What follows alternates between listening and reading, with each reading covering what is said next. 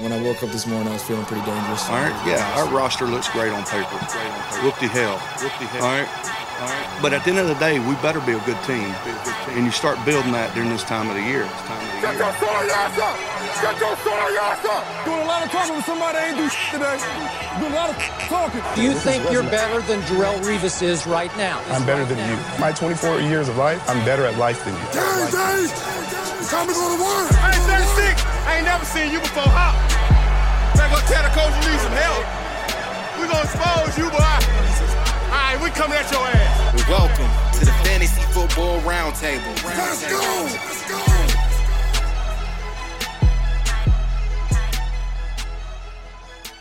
What's going on, ladies and gentlemen, and welcome to another episode of the Fantasy Football Roundtable Podcast, proud members of the Full Time Fantasy Podcast Network.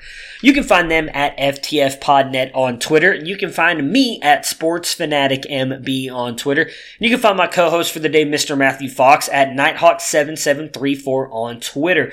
We are just one of a ton of great podcasts associated with this network, some of which are Jim Day of FF Champs, Corey Parsons, and Dr. Roto from Sirius XM Radio. Bob Lung of the award winning Fantasy Football Consistency Guide, Dwain McFarland, Blake Sullivan, and a ton of great others. You can find all of us on fulltimefantasy.com, your one stop shop for all of your fantasy news, advice, and strategies.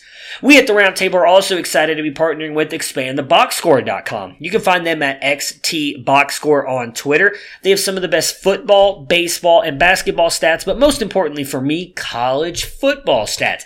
College football stats are very hard to find and they have the best in the business. They're working on IDP stats as well, which is very hard to find regardless. If you're looking at NFL or college, they're bringing those on. You got all kinds of offensive stats. If you're out of the playoffs and you're looking at, you want to, or you want to start looking at the college incoming players, I should say the uh, players from college coming into the NFL. I am butchering this badly, guys, and I apologize then check out this website. They have some of the best stats. As I mentioned, you can dive into these prospects analytically, see what they look like. I'm telling you, one of the best sites in the business. And it's just $15 for a year subscription to, uh, to get all of these stats. And if you use our code roundtable, it is 10% off. It is the best deal in the industry. Check it out. I promise you guys it will be well worth your money.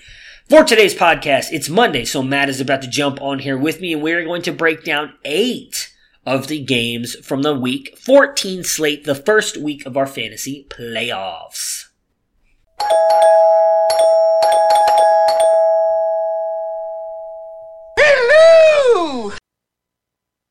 And it's a Monday show, which means we've got Mr. Matthew Fox back with us to break down eight of the Sunday games of week 14, the first week of the fantasy playoffs. Matt, how was your weekend and how you doing today? I'm doing good. Uh, my first weekend of playoffs was kind of expected, but hanging in there. Yeah, we were just talking about it off air. It has been a definitely a really weird week for fantasy players. A lot of studs not coming through. Some studs coming through. Just an all around weird week of fantasy. So let's jump in and talk about some of the guys that came through for us and helped you either win a playoff matchup or knocked you out of the playoffs. Prepare for glory! I wanna know if you got your popcorn ready. Do you got your popcorn ready? I came out the womb, I was ready. And he's hit the end zone for an unbelievable touchdown. I would be honored this team. Throw it up above his head. They can't jump with me. Golly. Oh, they tackle him at the 40 yard line. Who can make a play? I can. Who can make a play? I can. All right, so the first matchup we are going to start with today was the Atlanta Falcons beating the Carolina Panthers. Not not quite at all what I expected. Completely knocking Carolina out of the playoffs, so their playoff hopes were pretty slim to begin with. On the Panthers side here, Kyle Allen comes in at QB 10 with 22.1 points in this one. Uh, goes 28 for 41, 293 yards, one touchdown, and two interceptions. Adds 24 yards on the ground and a touchdown. CMC bounces back and finishes in the top 10 this week. Uh, running back eight with 19 points, 53 yards on 11 carries, and 82 yards on 11 catches. DJ Moore comes back to earth a little bit in this one. Still, uh, still having a great season, but not a great day if you started him. Wide receiver 36 with 10.1 points, 81 yards on four catches, and then Ian Thomas. Me and Dennis talked about him on Friday. If Greg Olsen was out, we said to throw him in. He comes through for you if you played him five catches, 57 yards, and a touchdown to come in at tight end seven with 14.2 points. So as I mentioned, likely the most players that were getting started here were CMC and Moore. If some of you took a shot on Thomas, that came through for you. Moving forward, we have no reason to doubt CMC, and I really don't think there's any reason to doubt Moore either. And if uh, I really think if you made it into the next round, you're playing both of them. They've been phenomenal all season. But what about Thomas? I mean, I feel like I, I, mentioned this on the Friday podcast. Dennis wasn't so sure about it. I, I, think this is kind of the end for Greg Olsen. He's had a phenomenal career, and I hate to see him go out like this. Definitely one of the better guys in the game, uh, but I think he's done a really good job on the TV side of things, on bye weeks and everything. I thought he was going to retire last year, came back, or a couple years ago, signed that two year deal. This is the second year of the deal. Uh, do you think this is the end for Greg Olsen? And if it is, what do you think about Ian Thomas moving forward in the playoffs? You know, I've had high hopes for Ian Thomas for a couple of years. I actually have him as a as a stash in a few dynasty leagues. I had thought we might see him take a step forward this year, and it really hadn't happened until kind of the last two weeks. I'm right there with you on Greg Olsen. There was a lot of debate about whether he was even going to come back this season. He had gotten some offers, I think, to be in the broadcast booth. And I think he came back to try to do one last run. At the time, they were hopeful about Newton's health, and they thought maybe they could make a last run to the playoffs. I get that you know Olsen would have loved to try to get back to a Super Bowl. Everybody wants to kind of go out a winner. I think that's yeah. part of the reason Witten came back after taking the year off. People don't want to go out like that, um, but it's just time. He seems to not be able to keep that foot healthy. Um, you know, it's just plagued him the last few years. Thomas, an interesting guy. The the entire Carolina offense is really, I think, a little bit hard to figure week to week. Uh, you know, it seemed like the one constant was uh, McCaffrey was pretty bulletproof, but even the last couple of weeks, we've seen him held down or yeah. putting up, uh, you know, more. They're not bad numbers. You get 17 or 19 points. That's good, but it's not, not the, where, you know, you were getting 40, 50 yeah, points. Exactly. You were getting two players worth of points out of him earlier in the season. So, you know, we've seen him hold back. Curtis Samuel, sometimes he's there, sometimes he's not. I don't know how good I feel in general with the way Kyle Allen and this entire team has seemed to fall apart the last four or five weeks. Yeah. How good in general I'd feel having to rely on somebody. But, you know, some of the places where I have Ian Thomas, my only other tight ends were like Trey Burton and Jimmy Graham. I like my chances with Ian Thomas and no Olsen a lot better than so I think it depends on what you got. Yeah, I mean, I'm with you. The the fall from grace here from this team has been ridiculous over the past couple weeks. I mean, we were. I mean, you literally go back and say, I almost what three, four, five weeks ago, we were talking about them having a legit shot at being in the playoffs as one of the top wild card seeds, and they have just completely fallen off. I don't think they've won a game since then. I believe they were five and three, and and they just have not. They've they've lost five straight. I don't think you have anything to worry about, as I said earlier, with Christian McCaffrey and DJ Moore. I can't see anything that they would sit them. Uh, like I said, my biggest thing with Ian Thomas, as I talked about on the Fridays podcast, is I could really just see Olsen not coming back. I, I don't, as you mentioned, he's really had a hard time keeping that foot healthy. I would not be surprised if he just does, maybe comes back in week 16 or 17 as like a send off game for him, like, you know, a, a nod to the fans. Cause again, he's been phenomenal. One of the best tight ends to play, and, in my opinion, just an all around great guy. Uh, if you know anything about him, his story, the story of his one of his kids, uh, it's been phenomenal. So uh, hats off to him. The one thing I'll say about him and Witten, uh, he's a lot better in the booth than Witten was. I think that's another reason why Witten came back because he was getting crushed about how bad he was on that Monday Night Football booth. But uh, regardless of what happens, I think if Olsen is out, I think Ian Thomas is a good play the rest of the season because he definitely was getting looked at a, a lot there by Kyle Allen, at least in this game. On the Falcons side here, Matt Ryan, 20 of 34, 313 yards and two touchdowns. Comes in at QB 11 with 21.3 points. Devonta Freeman, a great play this week going up against the Panthers. RB 10 with 17 points in this one, 84 yards and a touchdown on 17 carries. Uh, just uh, 10 yards on four catches in this one. Brian Hill also scores a touchdown if you, for whatever reason, decided to play him. RB19 with 12.2 points in this one, 62 yards and a touchdown on nine carries. Does not do anything in the receiving game. Calvin Ridley, the best wide receiver, wide receiver 13 with 16.1 points, 76 yards and a touchdown on five catches. Julio disappoints, which is 66 yards on five catches. And Austin Hooper, 32 yards on two catches. And of course, you have to mention, because I'm sure everybody was playing Olamide Z- I don't even know how to say his last name. Zaccheaus. Zaccheaus, who gets his one catch for 93 yards and a touchdown. It's a great play. Obviously, somewhat joking. Although I did see a couple people talking about how they were high on him last year coming in the draft. Uh, good on them because I don't even know who this kid is, if I'm being honest with you guys. But on the Falcons side here, obviously, if you played Freeman due to the matchup, which I should have, I said to play him and I didn't listen. I benched him uh, for David Montgomery, and that obviously co- is going to cost me a playoff spot, if I'm being honest. Uh, but Ridley comes through. Julio lets you down. Hopefully, he, I mean, hopefully he does something for you. I didn't even read their fantasy scores, I don't think, but Ridley, wide receiver 13 with 16.1 points. Julio, wide receiver 42 with 9.1. Uh, and Austin Hooper, I talked about it on Friday's pod. I know there was all the talk, obviously, about him coming back. I hope you guys listened and didn't play him. Uh, I know Dennis was saying that he would because of how good he's been, but coming off an injury like that scares me. Just was not able to do much in this one. Uh, with that being said, now we've seen him back out there a little bit again. I don't even think he played the whole game, but he was out there, did get six targets, caught two of them. Are you trusting Hooper moving on next week with as good as he's been, or is this one of those things where you kind of have to wait to see it, especially with us going now into week 15 and into the semifinals? So a few few thoughts about Atlanta. First, Brian Hill with the ultimate troll game.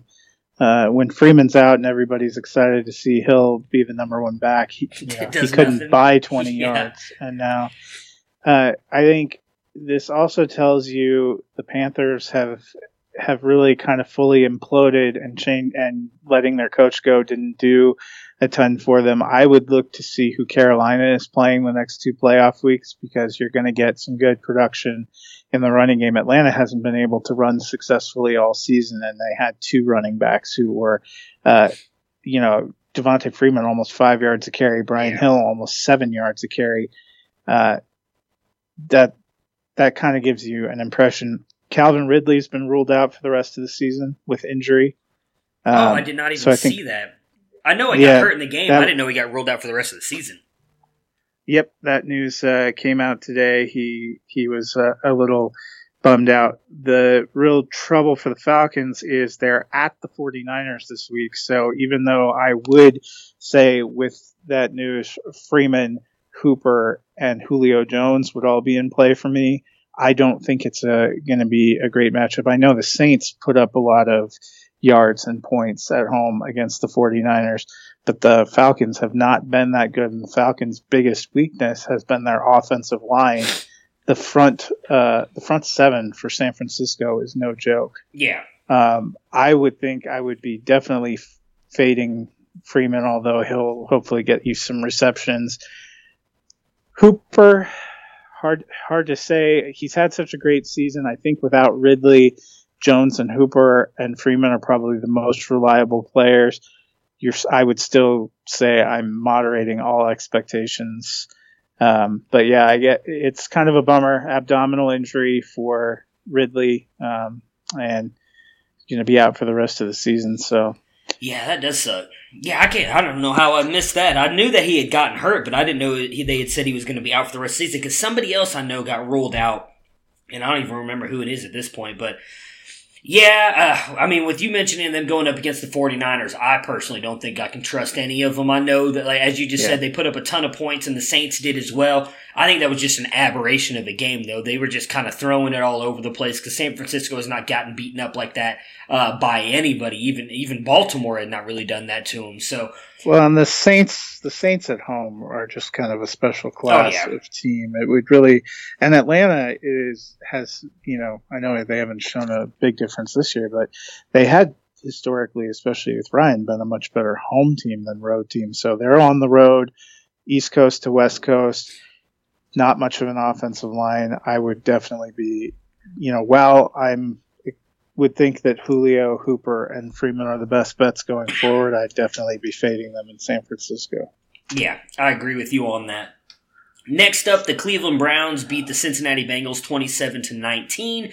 Baker Mayfield 11 to 24, 192 yards and two interceptions, which one interception and a fumble, in my opinion. I don't know if you saw the David Njoku play, but I thought that was just retarded. Uh, he comes in at QB 23 with 13 points. Kareem Hunt, RB 14 with 13.8 points.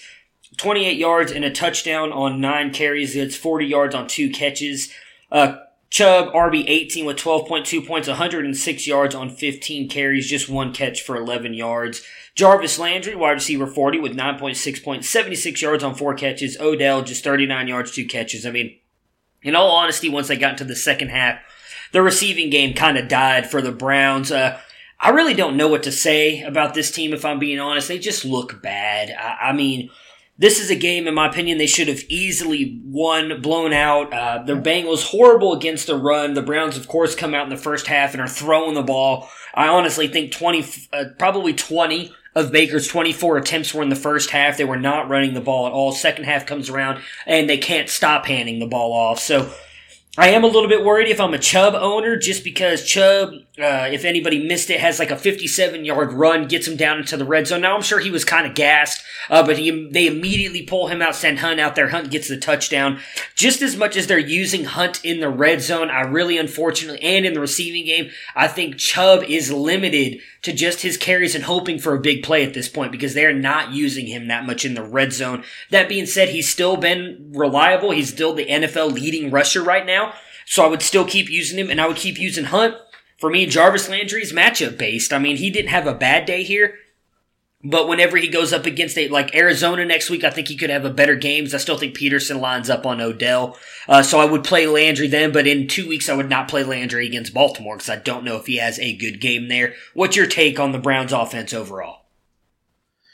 Yeah, I mean, I, obviously, I think the running backs using Chubb. I agree with you. The ceiling that he had in the first part of the season seems to have been cut off. It's kind of disappointing. You have two uh, red zone rushing touchdowns. Uh, neither of them go to your primary running back because Hunt gets it and then Mayfield takes one in. So that's kind of a, a tough blow. And with any of these running backs that are primarily a run, a, a rusher and not a rusher and receiver, that touchdown variance is what, you know, swings your day yeah. from, you know, he's got what, 13 points. He could have had 20 points. You know, that's a pretty big swing. Um, so that's tough. Mayfield is the one that's really tough to figure. You would have thought, especially at home, this is a good matchup against Cincinnati. And 11 for 24, less than 200 yards, two interceptions. You know, I, I didn't see uh, the play you're talking about. So maybe give him a little bit of credit for that being a little bit of a bust. But being sub 50% passing this late in the season against a 1 and 11 opponent is a little bit mind boggling. And that's going to put a huge ceiling cap on the receivers. You already with, you know, Hunt getting added into the mix with OBJ and Jarvis Landry and now Njoku's back. We're back to that situation of there's a lot of potential people to target. And, you know, they only tossed it 24 times and only get 11 completions. Yeah. It's really going to be hard for anybody to make a huge run. Now, they have a good matchup potentially with Arizona, who hasn't had a great defense. That's on the road. And then you get Baltimore that last, which would probably be championship week for for fantasy purposes. This feels like a much less dynamic offense than when they met Baltimore oh, yeah. in week four. So, you know, that's a pressure packed situation. How good would you feel about toting anybody out if you're trying to win a fantasy title. I mean, if I if I'm looking that far ahead, the only one I'm probably feeling good about is Hunt because I do think the Browns are going to get behind, and and he seems to be the only player they use when they get behind. Like I know Chubb had a good game against him, but if you really go back and look at it, it was because he broke off those two really big runs on that game in that game, and then he got a touchdown right on the one yard line that he rushed in. That caused him to have a really good game. Uh, you know, the Browns defense was turning the ball over, and they were doing a really good job of limiting uh, Lamar and them from from doing anything, and kept getting a couple short fields, and that's why they were able to put up some of the points that they were. So I don't think it's going to be at all the same kind of game we saw last time.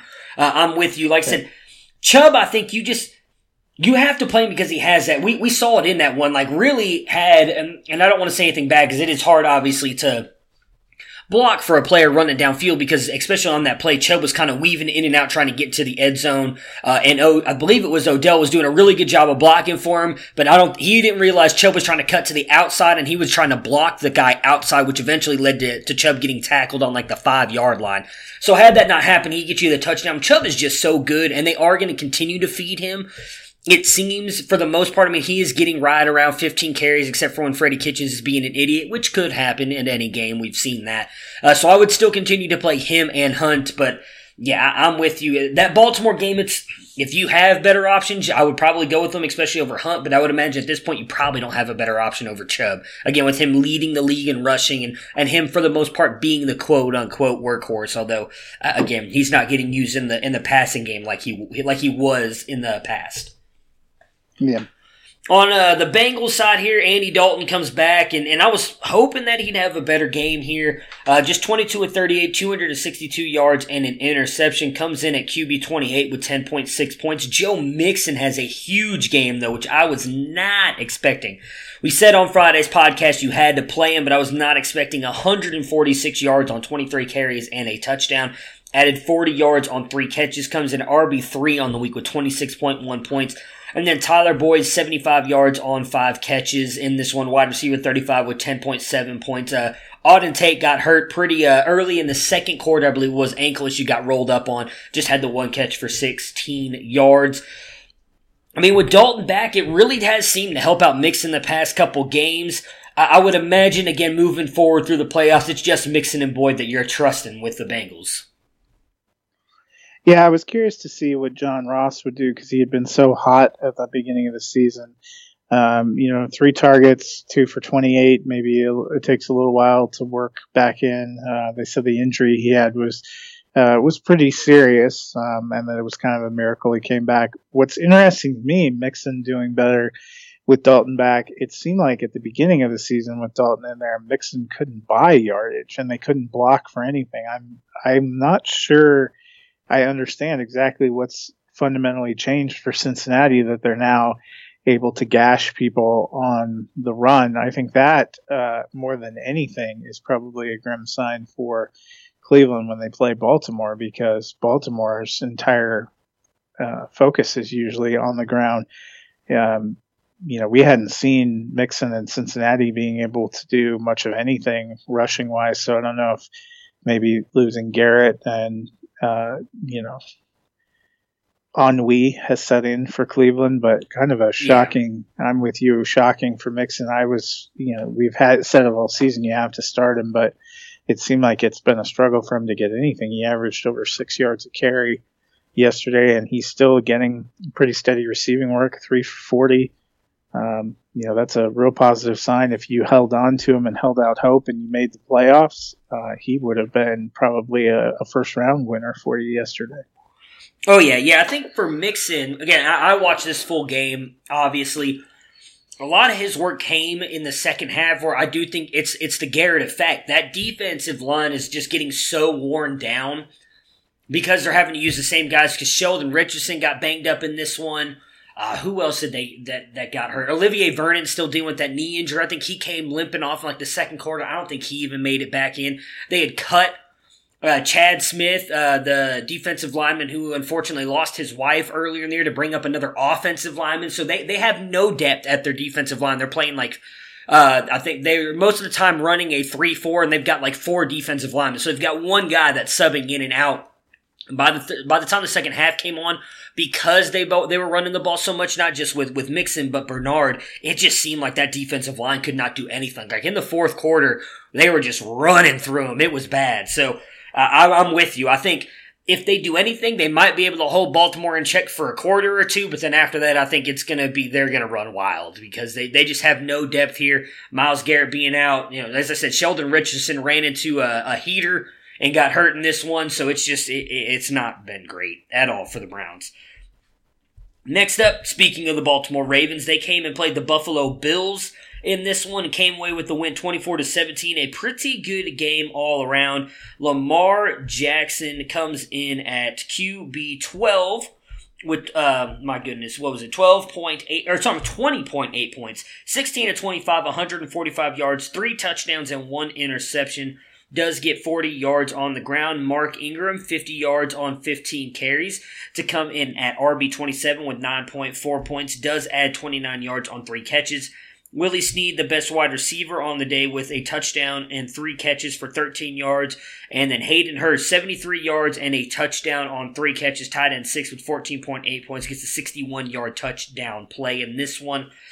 Was definitely a tough matchup. I mean, the Bills have been known to give up a little bit of yardage on the ground, but their defense in the secondary is just phenomenal. It's right up there with the best in the league you know, Hayden Hurst play at withstanding. They they really did a good job shutting down the passing game, in my opinion.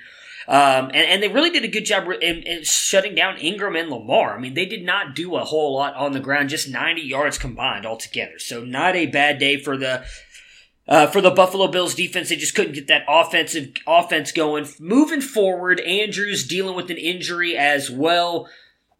Are you worried yep. about him? I, I, I don't. I yes. Don't, yeah. Okay. They said it's a knee injury. He was a non-participant uh, today.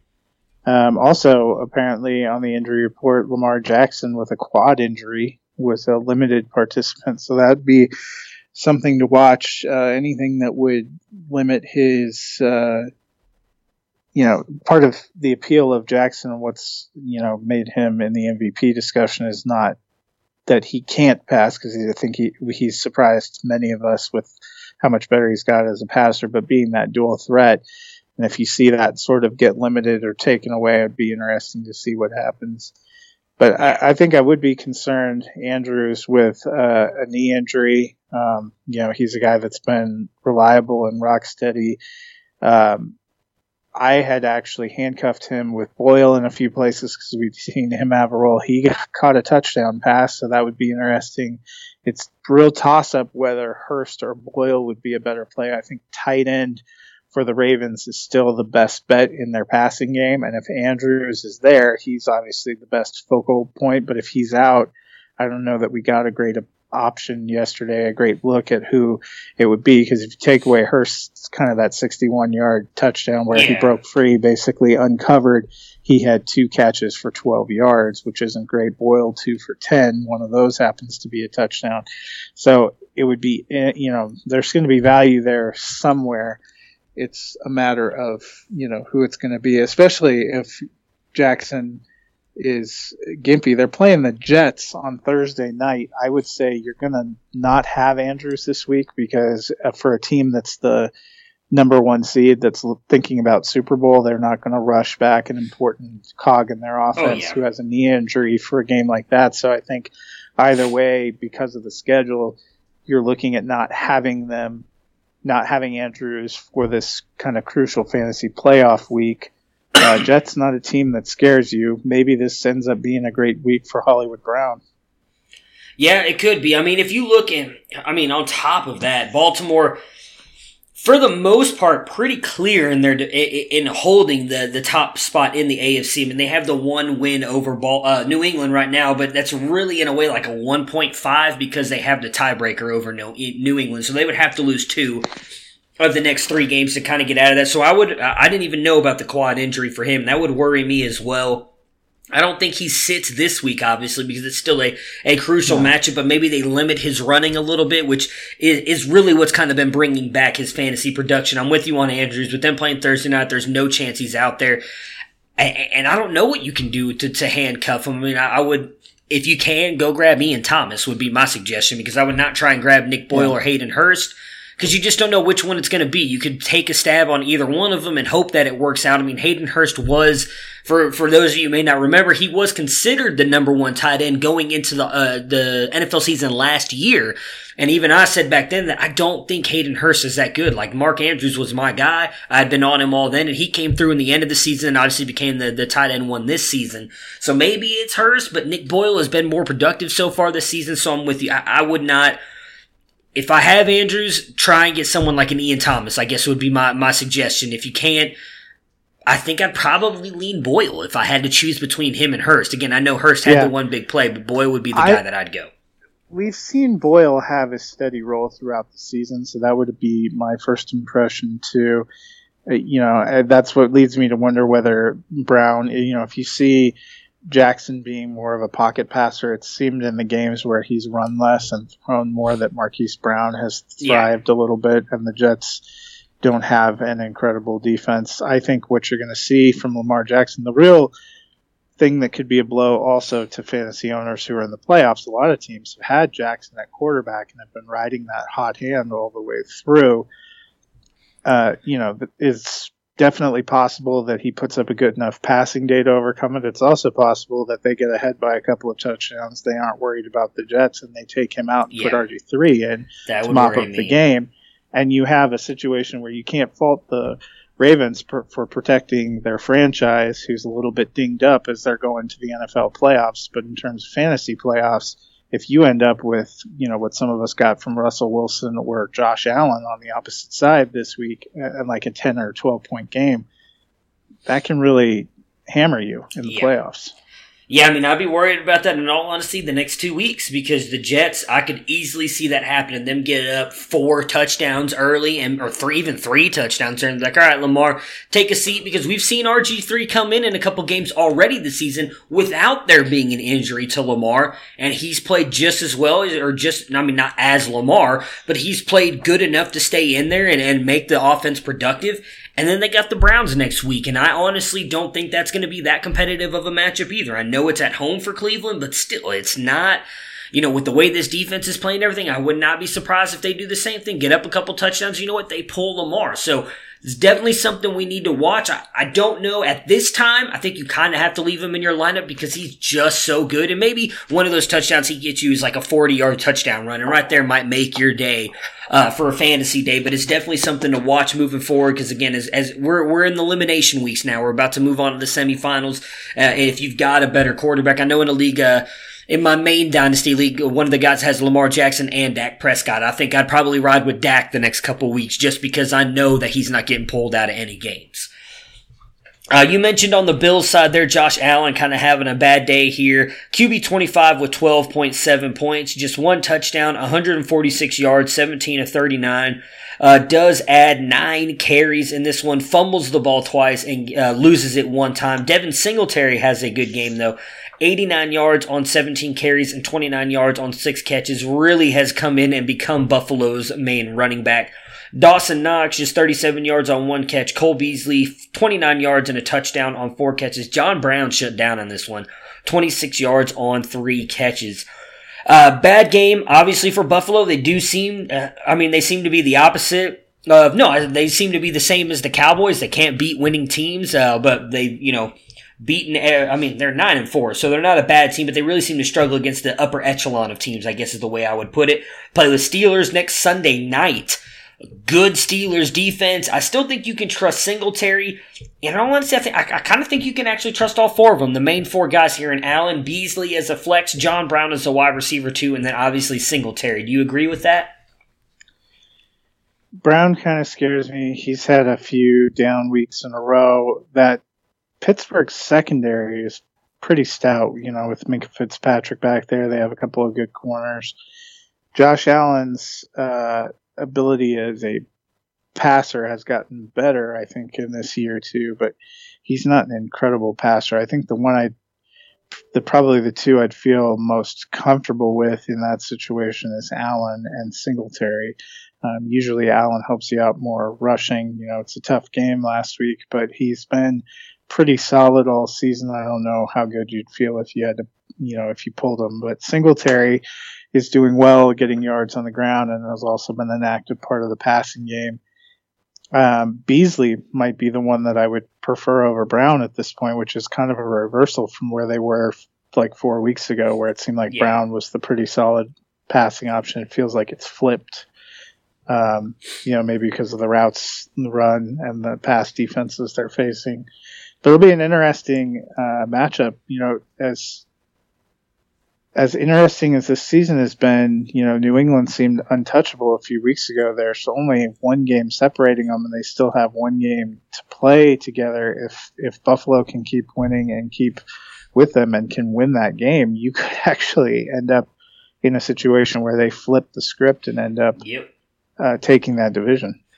Well, not only that, I mean, you have this game right here is a big one for both teams because if the Steelers win, they all all of a sudden jump up to the top wild card spot as well over Buffalo because there's only a game separating them, and then they'll get the win and then the uh, the tiebreak of the head to head victory as well. So And they pretty much punch their ticket, I think, for the playoffs for the Steelers if they Yeah. win that game Oh, yeah. to nine I, wins. I agree with I- you on that.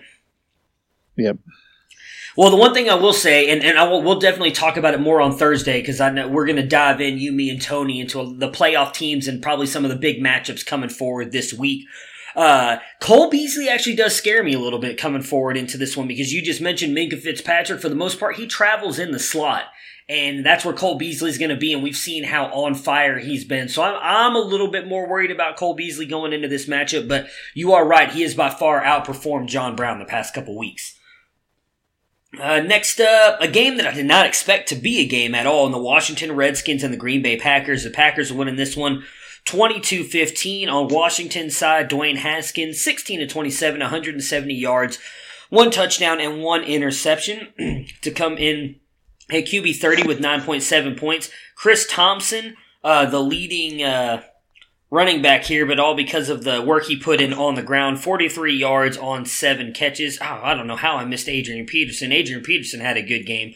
76 yards on 20 carries and a touchdown. Guice, just 42 yards on five carries. Had a long 23 yard run where he got hurt.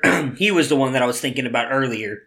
I Yep, would he's imagine. been ruled out for this uh, for week 15 for sure. They're awaiting an MRI to see if he's gone for the rest of the season with knee injury. I feel like he's probably going to be gone the rest of the year, which sucks because this Yeah. kid just keeps coming back and battling, looks phenomenal, and then gets hurt. It, it, it sucks to see because I really like him.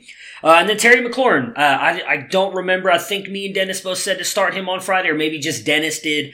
Uh, but he comes through for you 57 yards and a touchdown on four catches against a good Green Bay secondary. Coming in at wide receiver 20 with 13.7 points. With Guice going down with the injury, uh, I I really feel like it's just McLaurin as a flex play moving forward. Do you agree with that? Yeah, depending on the matchup, maybe Adrian Peterson. He just continues to grind away. They really seem to want to pound the run. Uh, 76 yards and a touchdown gets you, what, 13.6 points. Uh, you know, that's definitely in flex range at least. Yeah. Uh, McLaurin was better this week, but I still feel like their passing game is a bit of a mystery. I don't have we seen Dwayne Haskins get to 200 yards in a game yet? Nope. Not at all. And it's, it's Yeah. a little worrisome, if I'm being honest. But I think they get the Eagles next week, which I mean, Yes, they you're not going to find a lot more friendly passing targets. So I guess based on that matchup, I probably would steer clear of Peterson, but maybe Chris Thompson picks up some. You know, it's so weird. He's seemed to be like the odd man out all season, and then all of a sudden, out of nowhere, it's just like Dwayne Haskins' best friend. Yeah. I think really in terms of playoffs, I would be a little bit nervous if I had to rely on Washington in general. Yeah, I mean, that's why I said McLaurin for me. I'm pretty sure I was the one on Friday's podcast to say I would not trust him going up against the secondary. And obviously, he comes through for you, so hopefully, you did not take my advice on that. Um, a lot of us had Guice going because of the run game. Obviously, that doesn't come through. None of us can predict injury, but I'm with you. In all honesty, what would worry me about McLaurin, even though he has the plus matchup this week against the Eagles, is the fact that that defensive line is so good. Them getting the pressure in Haskins' face is even going to be able to get the ball to McLaurin. So Thompson, I don't know if you can trust him. I think if he does it again this week, maybe in week seven, uh, 16 as a, as a flex play, you can throw him in there. Uh, he obviously hasn't been healthy some of the year, and then obviously Guice going down, they're going to rely on him some, but I feel like at this point in time in the season, it's going to be really hard to kind of throw him in your lineup when you haven't been using him all season. So I'm with you on that. Yeah. On Green Bay's side, Aaron Rodgers uh, doesn't have to do much because Aaron Jones just balled out in this game. Uh, 18 to 28, 195 yards and a touchdown for Rodgers to come in at QB 22 with 13.4 points. Aaron Jones, RB2, with 28.2 points in this one, 134 yards and a touchdown on 16 carries. That's 58 yards on six catches. Uh, Jamaal Williams a little bit banged up coming in in this one. We said it on Friday's podcast. Aaron Jones in for a bounce back game due to I thought the injury with Jamaal Williams was going to give Aaron Jones a more run. He definitely got it. Uh, Davante Adams unfortunately comes up short in this one, 41 yards on four catches. That being said, you're still playing Davante Adams next week and week 16 if you get there because he is just an absolute stud. Does the performance you saw out of Aaron Jones though yesterday give you more hope? I mean, in, in all honesty, he was a player that you probably could have left on your bench leading up until this week because he has just not done anything the past three weeks. Uh, or do you have more faith in him now moving forward for the Packers? Yeah, I probably had more faith than what you're alluding to. Anyway, I have not taken out him out of any of my lineups. Okay. I think his potential for doing what we saw yesterday is just too great. Both, you know, breaking, having huge day on the ground, or having huge, uh, you know, huge long passes. He's a, kind of an ultimate boom bust. Uh, you know, I put him in the low end RB two with the opportunity that he can he can rise for you they have their final home game of the year next week against the Bears. Um, you know, the Bears are an interesting team. We've seen a couple of different iterations of the Bears. That first week when they played on opening night in Chicago was an abysmal offensive game for both teams.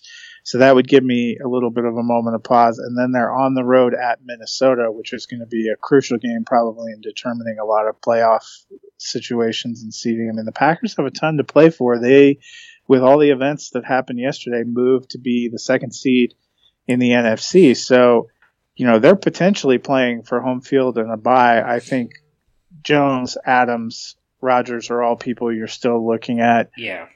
Knowing that, you know, it could not go your way. I feel like that's the story of 2019. How many sure things do we think there are out there? Even people who had been sure things throughout the season, like McCaffrey, we've seen take take steps back. People yeah. who had been suppressed all season, like Mixon, suddenly coming out of the gate and exploding.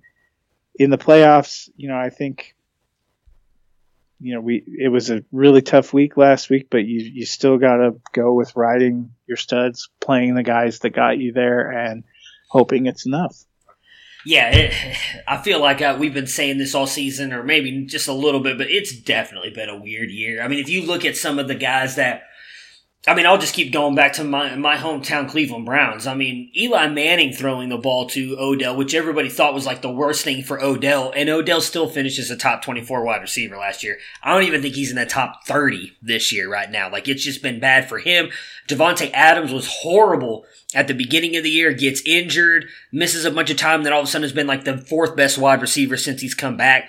DeAndre Hopkins struggled earlier this year. He's bounced back to having a good year. I think Alvin Kamara has just been god awful most of the season. Zeke, we all thought he was going to be a top running back after getting paid. He's putting up yards but not scoring touchdowns. Dallas, we talked about it on Friday's podcast. He had 11 carries in the game. Eight of them came on the first drive. Like it was just ridiculous how, how much they've gone away from him. I think really you're looking at just a few. I mean, ah, God, I hate to admit this, even though he's had a couple really bad games. But Amari Cooper has been one of those guys who's been really good all season long. Dalvin Cook, CMC, like there's not been a lot of players that you can rely on all season. So it, it's uh, you are right. Well, it's I mean, definitely a weird, been a weird season. Think about the consensus top four picks probably for redraft in some order this year would have been Barkley, McCaffrey, Kamara, and Ezekiel Elliott. Yep. If you had one of those players and you made it into the playoffs, you probably didn't win your first round matchup if that was what you built your team around. I mean, I have many teams built around Kamara, and a couple of them praise praise the Lord. I had first round buys because I looked at my teams that were destroying people in October and early in November that Yeah. didn't get to 80 points that are sitting there on a buy that I know I'm probably going to get blown out in the semifinals. Oh, and I even forgot we won't we won't we're not going to get to his game today, but Derrick Henry has honestly been probably the most one of the most consistent Yeah, running he's backs all probably season. been consistent. Yeah. All right. Yeah. Uh, one again, one of the most consistent running backs all season, and he came through for it yesterday despite the injury. Dalvin Cook. Vikings uh, at home beat Detroit twenty two seven. Uh, Detroit run, running out there with David Blough again. Looks like Matt Stafford's likely going to be done for the rest of the year. I can't imagine they bring him back at this point. No. Blough is uh, QB 29 with 10.2 points, 205 yards, one touchdown, two interceptions, 24 40. Bo Scarborough, 65 yards on 19 carries, RB 36 with 7.5 points, and Kenny Golladay continues to be the man. A, a touchdown on 58 yards and six catches. Wide receiver 16 with 14.8 points. Golladay, I mean, we've talked about it a bunch of times. You have to keep playing him. It doesn't matter who's throwing him the ball. He's fine. He's going to be out there. Uh, I don't think I can trust anybody else in that receiving game. I know Marvin Jones has had a couple good games here and there, but Kenny Golladay is the only one for me. But Bo Scarborough, I know that he hasn't put up flashy numbers. He's been, in all honesty, very consistent every single week. He's getting you about 60 to 80 rushing yards every single game. My question with him is, is there any chance that you see him possibly being a future back here in Detroit? Now, I don't think he takes the rollover from Kerryon Johnson, but do you think he's worked his way onto the roster, especially with his injured injury prone as we've seen Kerryon Johnson be the past couple seasons? I mean, it's certainly possible. I think, you know, if you remember, Detroit started the season, they had CJ Anderson, you know, behind Johnson. They quickly moved on from that. Then it looked like Ty Johnson was going to be the next man up guy. They saw him play and they're like, nope, that's not going to work. So, you know, Scarborough at least has performed when given uh, some opportunities, but this has been, you know, an underwhelming year for Detroit. I think I'd be hard pressed to say what I think they do well on either side of the ball, which is pretty uh, damning. You know, their defense has been a sieve against the run and the pass uh, most weeks, which which is curious. You know, Patricia was known as a defensive guy. They still have some pieces in place. You know, Stafford looked good. I thought um, before his injury really kind of had a bounce back year. Kerryon Johnson never got on track, um, which was kind of frustrating and interesting to watch. Golladay has been great, but TJ Hockenson, you know, he had that incredible first Sunday as Yeah. a pro and really did nothing the rest of the season, ends up on IR. There are a ton of questions. Um, you know, I've even seen people speculating about whether Patricia's going to get a year three, which you know, it's hard to remember at one point in time, you know, that game that they play that the Lions played in Green Bay, I think they were like three one and one Yep. at Yeah, one point in time, on. and they they got kind of jobbed by the officials, and at a point when it looked like they might surge to the front of the division, I they have quietly just imploded. We've talked about Carolina imploding. This has been an even stranger and bigger implosion, in my Yeah. opinion, and I don't know what it means uh, going forward. I would say anyone that's out there right now is playing for a job. Yeah, I mean, the one thing I'll say with Detroit, and, and, and you are right, they have imploded. I mean, it, if you really go back and think about it, they should have beaten Arizona. I thought they got kind of screwed in that, and, and they end up finishing with the tie. They got screwed in the Chiefs game, in my opinion, as well. They had the Chiefs on the ropes, and they should have beaten them. That's Same right. with Green Bay. They were looking really good in the earlier in the season. I do think some of the injuries on defense has hurt them because if you go back, they were actually playing really good on defense. couple of the injuries, Slay's been kind of beat up. I think that has what's led to them just kind of getting, it all honesty, thrown all over and run all over. I would think it's be a, it would be a mistake to let go of Patricia, but I wouldn't be surprised if they do it. It, it everybody it seems like in the NFL now is kind of in that win now mode. It, it's too everybody's just ready for the next best thing. Grass is well, always green on Detroit the other just has not, as an organization, had you know this isn't all on Matt Patricia. They were oh yeah, poor for a long time before him with Caldwell and with Jim Schwartz. But they just haven't had a lot to to cheer about, and I think there was a lot of expectation. You know, our friend John thought that Detroit was going to be a sneaky team to possibly win the division, and yeah. through the hat, first half of October, that looked legitimate, and they looked like they were having a renaissance, and they, you know, they've just kind of completely fallen into a black hole. I am with you. I wouldn't move on from Patricia. I'd like to see him actually get to coach a team that has all of its pieces. Mm-hmm. Uh, but it's just it's strange. Yeah, for sure. On the Vikings side here, Kirk Cousins, 24 30, 242 yards and a touchdown in this one to come in at QB 19 with 13.6 points. Dalvin Cook, RB 13 with 14.5 points, 62 yards on 18 carries and a touchdown, just 13 yards on two catches. Alexander Mattison did get a lot of running here, which we kind of expected. Uh, and uh, Stefon Diggs, 92 yards on six catches to come in at wide receiver 28 with 12.2 points. So, for the most part, from the plays that I saw, Cook looked fine. I mean, it made a perfect sense to me that Alexander Mattison was getting the run that he got just to make sure Cook didn't get any more beat up as, as Minnesota is playing for a playoff spot. That is more important than obviously our fantasy seasons. But for the most part, at least Cook comes through for you. Again, 14 points, it's not a bad day. Obviously, you were hoping for more if you're a Cook owner, but that doesn't cost you a loss, in my opinion. So I think all three of those guys are the main players here. We don't know when we're going to get Thielen back. Uh, so moving forward, those are the three guys for me. I don't know if it affects Diggs' value as much once Thielen comes back. I kind of need to see it because Diggs has been just absolutely outstanding with Thielen uh, with Thielen out. What are, what's your take on the Minnesota Vikings offense and, and then moving forward?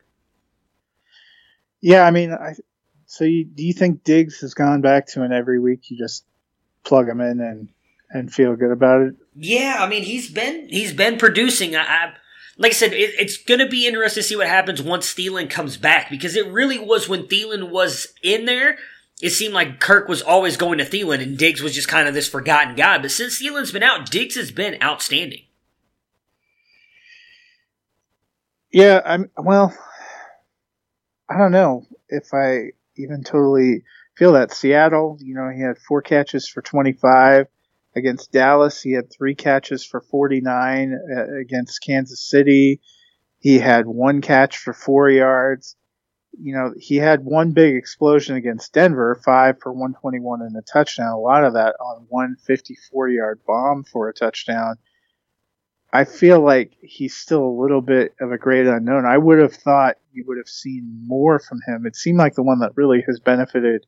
It, it feels like Diggs has had the same possibility, you know, an ebb and flow uh, with Thielen out that he had with Thielen in. It seems like the ones that have really benefited with Thielen out has been you get a little bit of an uptick for Bisi Johnson, but it's really been Kyle Rudolph and Irv Smith that seem like they have picked up the slack because you were getting zip from Right. tight ends. Yeah, that's and true. all of a sudden, both those guys have become uh, pretty relevant. Because I'm trying to remember exactly which game it was when uh, Thielen went out, but you know, November 3rd was the Kansas City game. Diggs one for four.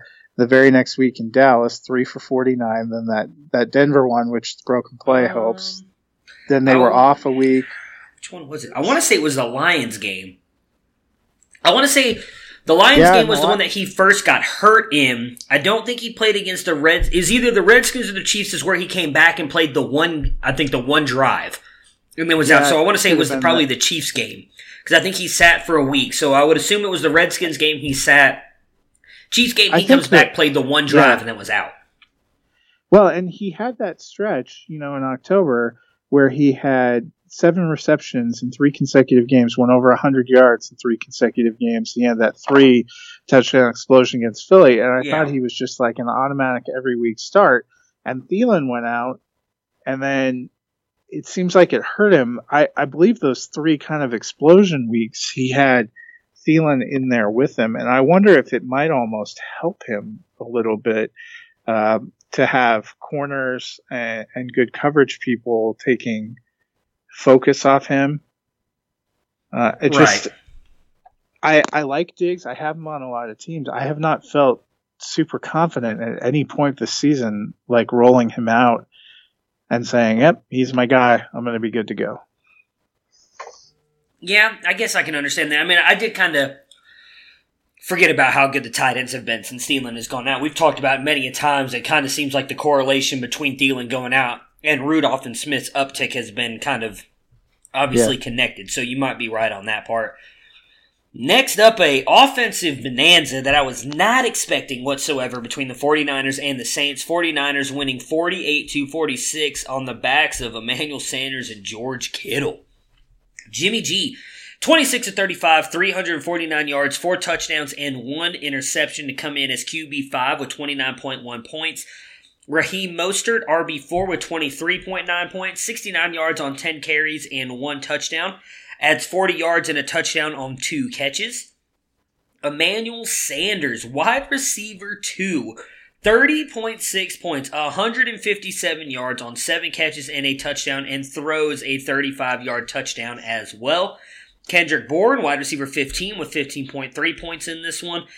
Gets you uh, 18 yards, 2 touchdowns on 3 catches, and then George Kittle, uh, I'm sorry, Deebo Samuel, 76 yards on five catches. Wide receiver 21 with 13.4 points. And George Kittle, tight end 3 with 15.7 points, 67 yards, 6 catches, and a touchdown. Friday, we talked about it. I'm sorry if you guys listen to us and you did not start Emmanuel Sanders. I was not expecting that game from him whatsoever. I mean, we talked about it. I'll be honest. I did not see any of this going down the way that it did. I thought Deebo and George Kittle would be good plays. Me and Dennis talked about the running backs, and I was I said that I didn't think I could start any of them because we've seen Mostert getting run. Breida has the most carries on the team up until this point. Tevin Coleman has been in and out. Like I just didn't know who you could trust. And then obviously Sanders and Mostert go off. So with that being said, we know you're playing Deebo because he's still been good, even though he doesn't get the touchdown yesterday. A good game for you, flex worthy play. George Kittle still a top tight end. What are we doing with Mostert and Sanders now moving forward? Because I almost feel like Mostert has moved his way into being the lead back in this backfield. Yeah, see, that's what I was going to ask you. We wondered what it was going to be like. It seemed like if Matt Breida was gone, Mostert had at least a guaranteed yeah. half share. Agree, yeah. The question was Matt Breida comes back. Does Mostert keep that? Does Breida get rotated out? Or is Tevin Coleman dead? And it appears, if we're basing yesterday, that Tevin Coleman is now the odd man out. Yeah. And that Breida is your kind of number two guy. And Mostert seems like he's worked his way up to be the number one, the lead dog, and Yeah. possibly a guy, you know, somebody who's been free all season on the waivers. We we always talk about who's going to be that one player that that you pick up on a lark or something that ends up being a league winner because he's the guy in the playoffs. You didn't realize it was going to be him, and probably most people didn't play him. I know I, I have several shares on my bench um, Yeah. sitting there. He and Sanders, and unfortunately Drew Lock looking at me on a lot of benches made me um, made me forsake football at night for some superhero shows. But yeah, I don't blame you. Sanders, you know, I had started him for so many weeks because it seemed like he was kind of the top receiver and was going to have flex value. And, and the last two or three weeks, he's given you nothing. Yesterday, I actually was like, well, I'm going to play James Washington because he seems to be getting the deep balls. And of course, he does nothing. And I'm watching Emmanuel Sanders just light it up. Yeah. I still think he's probably in that wide receiver three flex range. Uh, he definitely has a lot of talent. He's always been a big home run hitter. The question has frequently been whether San Francisco is going to throw enough and he's going to get enough targets and volume. They're playing Atlanta next week. Atlanta has been pretty friendly all all season. The 49ers have tons to play for. They worked their way back into the number one seed in the NFC with their win yesterday, Yeah. but they still the need Seahawks to lost. Play strong to hold that. You know, the Seahawks are pushing them. Uh, you know, there's other teams pushing them. Obviously, Green Bay, New Orleans is still out there pushing. You know, so that fierce battle for the top of the NFC is great for us as fantasy owners because Yeah. it means all these these teams with that are good, that are winning their divisions, that have all these players, still have tons to play for.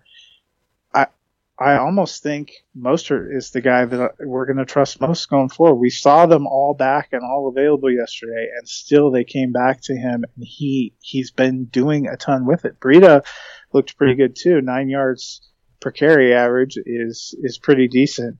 Uh, it seems like Tevin Coleman, who you know they were talking about in the same sentence as Jerry Rice after he puts up four touchdowns in October of this year, has somehow played his way completely off of the radar.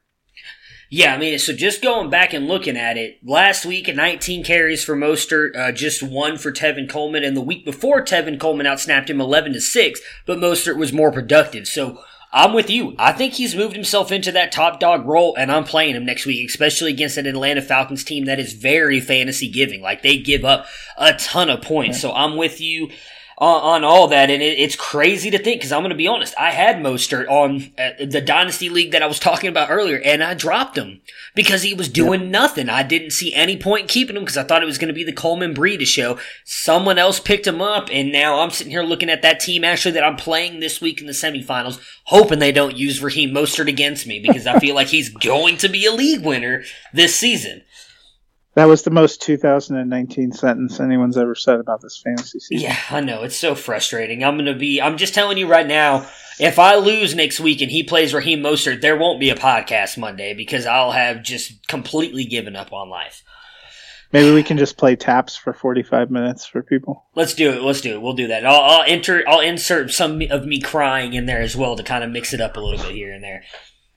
On the Saints side, Drew Brees has just a phenomenal day. Another player that was probably benched by a lot of people because he had not been playing well at all. And of course, he has probably his best day of the season. 29 of 40, 349 yards. Interesting that they both threw for 349 yards as well. I thought that was kind of funny. Uh, and five touchdowns in this one to come in as QB1 with 40.1 points. Latavius Murray is the running back that comes through here. 69 yards on seven carries, adds 25 yards on two catches.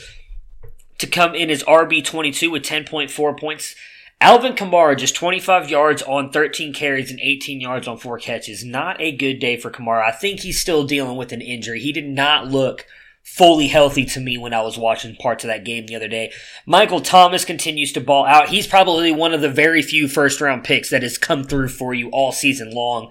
Wide receiver 3, 23.9 points, 134 yards and a touchdown on 11 catches. And Jared Cook, tight end 1 on the week with 19.4 points, 64 yards, 2 touchdowns on 2 catches and it sucks. Got knocked out in this game, took a really bad hit. Uh, didn't look like it was a uh, uh, uh, it was a vicious hit. I meant to say it was the word I'm looking for. Didn't it would not look intentional. The the defender did look like he was trying to move his helmet out of the way, but caught Cook just perfectly in the head with his shoulder, which I think is what kind of knocked him out, unfortunately. But was having a great day, possibly an even bigger day, uh, had he not got knocked out there. If Cook is ready to go by next week. Are you playing him? I know Dennis, we talked about him on Friday. Dennis was not high on Cook at all. He's really, in my opinion, had a good second half. Started with Bridgewater, even when, uh, when, uh, Brees came back. Brees has been going to him, so I really think you can start Thomas and Cook, uh, with all kinds of confidence moving forward.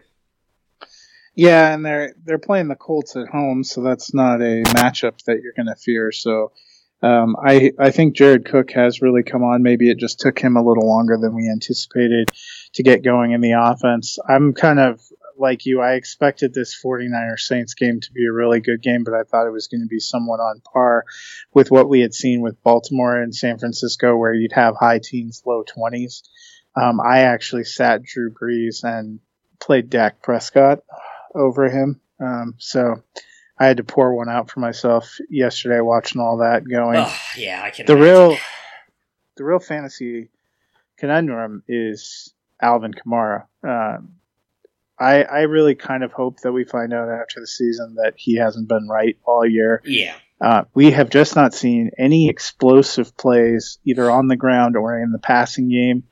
Um, he's not getting touchdowns. He's, you know, some, some weeks you've still been okay getting kind of RB2 fringe RB1 numbers because of volume in PPR where he catches like nine, nine passes.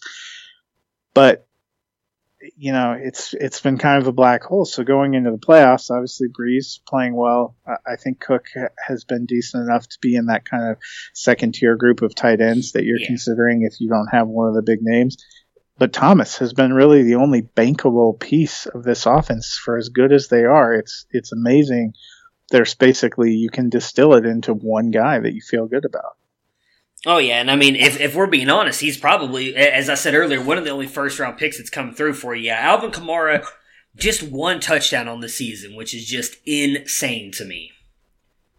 Next up, we've got the field goal, the field goal fest in New York between the Miami Dolphins and the New York Jets. Ryan Fitzpatrick, 21 of 37, 245 yards and one interception to come in at QB 17 with 15.3 points.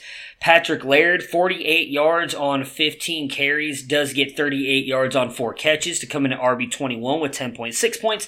And Isaiah Ford, the best wide receiver on the day, 92 yards on six catches to come in at wide receiver 29 with 12.2 points. We did see DeVante Parker get injured in this one. I, I haven't seen. Uh, he got a concussion, so we obviously probably won't know for a couple days if he's going to be back by next week. With that being said, I mean, I, I that he's the only person I have any interest in whatsoever for fantasy moving forward on this team. Yeah, that's probably fair. It depends on how desperate you are in Superflex, whether you consider Fitzpatrick, um, because he is he is putting up the numbers. He was actually their Yeah. leading rusher too, 65 on on seven carries. But it's too, you know, other than Parker, who had seemed to have at least a, a solid share. You know, we saw Gesicki take a pretty big step back from some of what we'd seen. Their running back is a wasteland it's hard to tell with receivers. Um, you know, I still think Allen Hurns might be a stash for the future. We saw him do Yeah. pretty well, five for 68 against eight targets. But Isaiah Ford, I bet he's not even rostered in most leagues. And Albert Wilson, who they're paying like $9 million to this season, one catch for five yards on two targets. This was a pretty abysmal game all around, Yeah. both to watch and for fantasy. Yeah, the one thing I'll say on Fitzpatrick, I actually think he's someone worthy to look at in one QB leagues as well, just because he's got the Giants and the Bengals the next two weeks. Uh, I had actually picked him up because of his schedule here with the Eagles, Jets, Giants, Bengals. We all knew that. Uh, I mean, he's been on fire the past three weeks. Had a decent game against the Bills, played good against the Browns and the Eagles. You knew he was due for a bad game here. Maybe this was it, and he'll be good going against the Giants and the Bengals. Like I said, I, I picked him up in my dynasty league because I was rocking with just Baker. Uh, and I have Fitz because I think the matchup, obviously, if I make it to the championship game with him against the Bengals compared to Baker and the and the uh, Ravens, is a is a lot better. So I might end up having to roll him out in a championship game. On the Jets side here, Sam Darnold, 20 of 36, 270 yards, two touchdowns, and one interception to come in at QB 14 with 18.1 points. Uh, Ty Montgomery, 31 yards on nine carries, adds 30 yards on three catches. RB 33 with 7.6 points. Bilal Powell steps in with Le'Veon Bell going down 74 yards on 19 carries to get you seven points. And this one uh, does add, or I'm sorry, uh, right about eight points, 14 yards on two catches as well. And Robbie Anderson continues to just produce in December. I don't understand this whatsoever, but every year, once December 1st hits, Robbie Anderson just balls out 116 yards and a touchdown on seven catches on this one. It's coming at wide receiver six with 20.5 points. So we imagine Bell will be back next week. We don't know that for sure, but uh, it was he was ruled out due to a sickness. They are going up against, as you said, Thursday night against a very good Ravens defense. Anyone on this team you're starting with, with Bell, assuming Bell comes back on Thursday? I mean, I guess you still play Bell because of the draft capital, but the Jets make me sad. I, honestly, you know, I, I hear you. probably because we think it's going to be a crap matchup for them. Sam Darnold's going to throw for 500 yards because that seems to be where it is. The games where they should, you figure, be good bets for fantasy. They kill you, and the games where you're not expecting anything, it seems like they step up. Uh, you know, for most of the season, it seemed like Jamison Crowder was the only receiver worth owning. Now he seems like the worst receiver to own. Robbie Anderson Yeah. could, you know, we put him on a milk carton th- until December, and now it seems like he can't have anything less than seven catches and 100 yards in a game. It's a tough matchup. You know, the Ravens defense has gotten markedly better as we've gone through the season. That trade for Marcus Peters made a big difference. I would wager Marcus Peters will go on to Robbie Anderson. Sam Darnold doesn't seem like he's having a consistent enough season to uh, negotiate around a good defense. They also have a pretty fierce front seven and pass rush, and the Jets do not have a very great uh, offensive line. Um, I would be really leery of the Jets because we saw them just get totally slapped around by the Bengals, uh, and they didn't have that impressive of a game at home against the Dolphins. So, you know, I'm not really wanting to put my fantasy season in the hands of Adam Gase on Thursday night. Yeah, I, am with you. That's why I asked you to see if maybe you had a different answer than me. Because even though Robbie Anderson, as I said, has balled out the past couple weeks, I just I can't do it. I I can't take that choice, or I can't make that choice, especially with uh, them going up against a very good Baltimore defense. The last game for today's podcast, the Indianapolis Colts giving one away to the Tampa Bay Buccaneers here, losing 35 to 38. On the uh, Colts side here, Jacoby Brissett, 19 of 36, 251 yards and two touchdowns to come in at QB 9 with 22.6 points. Uh, he does that 26 yards on the ground. Marlon Mack comes back from the fractured hand, 38 yards on 13 carries and one touchdown. Comes in at RB25 with 9.8 points. And then Zach Pascal, wide receiver 10 with 17.9 points, 74 yards on five catches and a touchdown. And Marcus Johnson has a big game as well for the Colts, 105 yards on three catches and a touchdown. It's come in at wide receiver 9 with 18 points. Jack Doyle, two catches for 27 yards. Uh, Parris Campbell, who I was hoping might have a huge game here, just 12 yards on three catches, gets hurt again in this one, unfortunately. Uh, so, what are we doing with the Colts moving forward? I mean, it looked like a completely different offense with Mack out there. Obviously, you know, coming back from the fractured hand, I did not expect him to do good. I suggested not playing him. If you played him, I mean, nine points, you could do worse compared to who you put in there for him. Uh, but are you trusting anybody from the Colts moving forward? It looks like Hilton's not coming back, I would think, for the rest of the year. Probably Mack, based on what we've seen. So they're at New Orleans this week, yeah. and prior to what we saw yesterday, I would have said that's not a great matchup because New Orleans defense had looked like at times they'd been pretty stout. They got blown apart yesterday, but it's hard to tell how much of that is just Kyle Shanahan and the 49ers. Frank Reich, a pretty inventive play caller. This Colts offense has been a tough watch, a lot of injuries uh, to go through.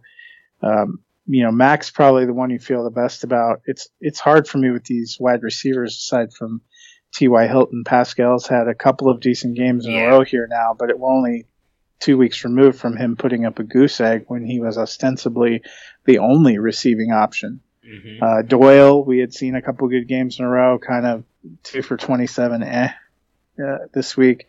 I don't know. this entire Colts team, you know, they've they've really gone through it. They played much better uh, than we than we thought they might start the season. They made a real push, but it seems like injuries and and everything have caught up to them. They're kind of fading to the finish. I don't know how much I would want to rely on anyone in this team in what you know the Saints have to win. Yeah. Now they've locked up their division, but they're playing for something else. They have to win. They're at home. It's their home finale. Uh, I think they're going to be loaded for bear, and I think they're going to be looking for kind of a rebound game. So I, I think it's going to be hard to trust anyone but really Mack. Yeah, I'm with you on that. I mean, like Pascal, I would I'd look at, but I'm with you. I just he had that goose egg, and I just don't know if I can trust it maybe is a low end flex play, but I, am with you. Is and is, is this coming from someone that doesn't even like Mack that much? But I feel like he's probably the only and Jacoby Brissett. I shouldn't say that because Jacoby Brissett has still been putting up numbers for the most part. So yeah. depending on what other quarterbacks you have, I wouldn't be afraid to play him. I just I wouldn't trust anybody else. I thought Doyle was going to have a big game here, being one of the best receiving options, and he just completely falls flat uh, in this one. But the Buccaneers didn't. I mean, my goodness, did they have a fantasy bonanza here? Jameson Win- Jameis Winston, 33 of 45, 456 yards, four touchdowns, three interceptions. QB2 with 37.7 points. Uh, unfortunately, neither of the running backs did much of anything. There's probably the only two that didn't participate in this game that much. 36 yards on 11 carries for Ronald Jones and 23 yards on four catches to come in as RB31 with 7.9 points. Peyton Barber, 11 carries for 34 yards, two catches for 19. Breshad Perriman, 70 yards, three catches, and a touchdown. Justin Watson, 59 yards and a touchdown on five catches. Perriman, wide receiver 17 with 14.5 points. Watson, wide receiver 18 with 14.4 points. Mike Evans, wide receiver 25 with 12.6 points. Unfortunately, just a one catch for a 61 yard touchdown hurt his hamstring. I think he's done for the rest of the season. Bruce Arians came out earlier yep. today and said that it was it, it's much worse than they originally thought. I, I would not imagine Evans comes back. Yep. Uh, Chris Godwin, wide receiver 26 with 12.6 points, 91 yards on seven catches in this one. Cameron Brate tight end eight with 11 points in this one, 30 yards and a touchdown on four catches. And then OJ Howard, 73 yards on four catches, tight end 12 with 9.3 points. So pretty much if you started any of your Buccaneers, they came through for you, even Mike Evans with the 161 yard touchdown catch. They get the Lions next week, and then the Texans, who we saw are extremely beatable with what the Broncos did to him yesterday. So we know Evans likely out. Who are you trusting moving forward with the Buccaneers in these next two weeks? Now, the other piece of news is that Jameis Winston has a broken thumb. They said he's going to plans to try to play through it. I mean, he did play through it in that game. I know they pulled him out because of it. And Ryan Griffin came in, but then Winston came back out there. I don't think he threw any touchdowns after that fact, but he still played decent enough to get them down in the field goal range and end up getting that field goal to win it. So I would imagine if he played through it at the end of that game, he should be able to do it this week against Detroit. Yeah, but if there was any quarterback you didn't want to have a hand impediment, it would be the guy that well, seems to pass out interceptions and fumbles like that is candy. True. That is true. So that gives me a moment of pause. It is, like you said, a pretty outstanding matchup. I, you know, you're still playing Chris Godwin, um, but I would, I wonder who would be kind of the number two. You wouldn't necessarily have a firm takeaway from yesterday because it seemed like everybody was uh, the number two because you know you saw Godwin get nine targets, uh, and then you know Justin Watson eight targets seemed like the next most, but Perriman we've seen have a good role throughout the season. We've actually seen him make some big plays. He could potentially be a sneaky option, but you know it's fantasy playoffs, not knowing exactly where Winston is at, I'm probably just rolling Chris Godwin. Yeah, I'm with you on that. I mean, maybe see, I don't even know if you can trust Brate or Howard. I mean, Howard has obviously looked a lot better here the past couple weeks, but Brate has always kind of been Winston's guy. So I guess that depends on if Winston's in there or not. With well, with all kind those... of splitting work too. So yeah. unless somebody gets a touchdown, how are they distinguishing themselves? Both of them get four catches. Uh, you know, Howard has five targets, Brate has four. They're kind of splitting time. It's almost kind of that tight end hell that we had with Doyle and Ebron, yeah. except for in an offense that might throw for 400 instead of one that throws for 250. Yeah, that's what I was going to say. For me, I, I, that's why I'm with you. I, I, just don't know if I could trust either one of them, especially with Winston having a hand injury. I think Godwin is the only guy. I mean, again, someone who has loved Ronald Jones for two years now, I'm quickly getting to the part where I'm about to reach the station and jump off that train and not get back on because Rojo has just not helped helped me look good at all. He's really kind of struggled. I'll be interested to see if he even stays on the roster next season. Matt, that gets that that does it for us today. That's eight games. We will be back tomorrow to break down the other seven, including the Monday night football game tonight between the Giants and the Eagles. Appreciate you joining me today. I hope you have a good night. Enjoy the game, and I look forward to talking to you tomorrow. Yeah, and an early Christmas present for everyone. Eli Manning is back. I know. I'm excited. Maybe he makes Saquon relevant again because Saquon has just not been good here recently. Can't be any worse. Prepare for glory! I wanna know if you got your popcorn ready. Do you got your popcorn ready? I came out the womb, I was ready. And he's hit the end zone for an unbelievable touchdown. I would be honored if you played football for this team. Throw it up above his head. They can't jump with me. Golly. Oh, they tackle him at the 40-yard line. Who can make a play? I can. Who can make a play? I can.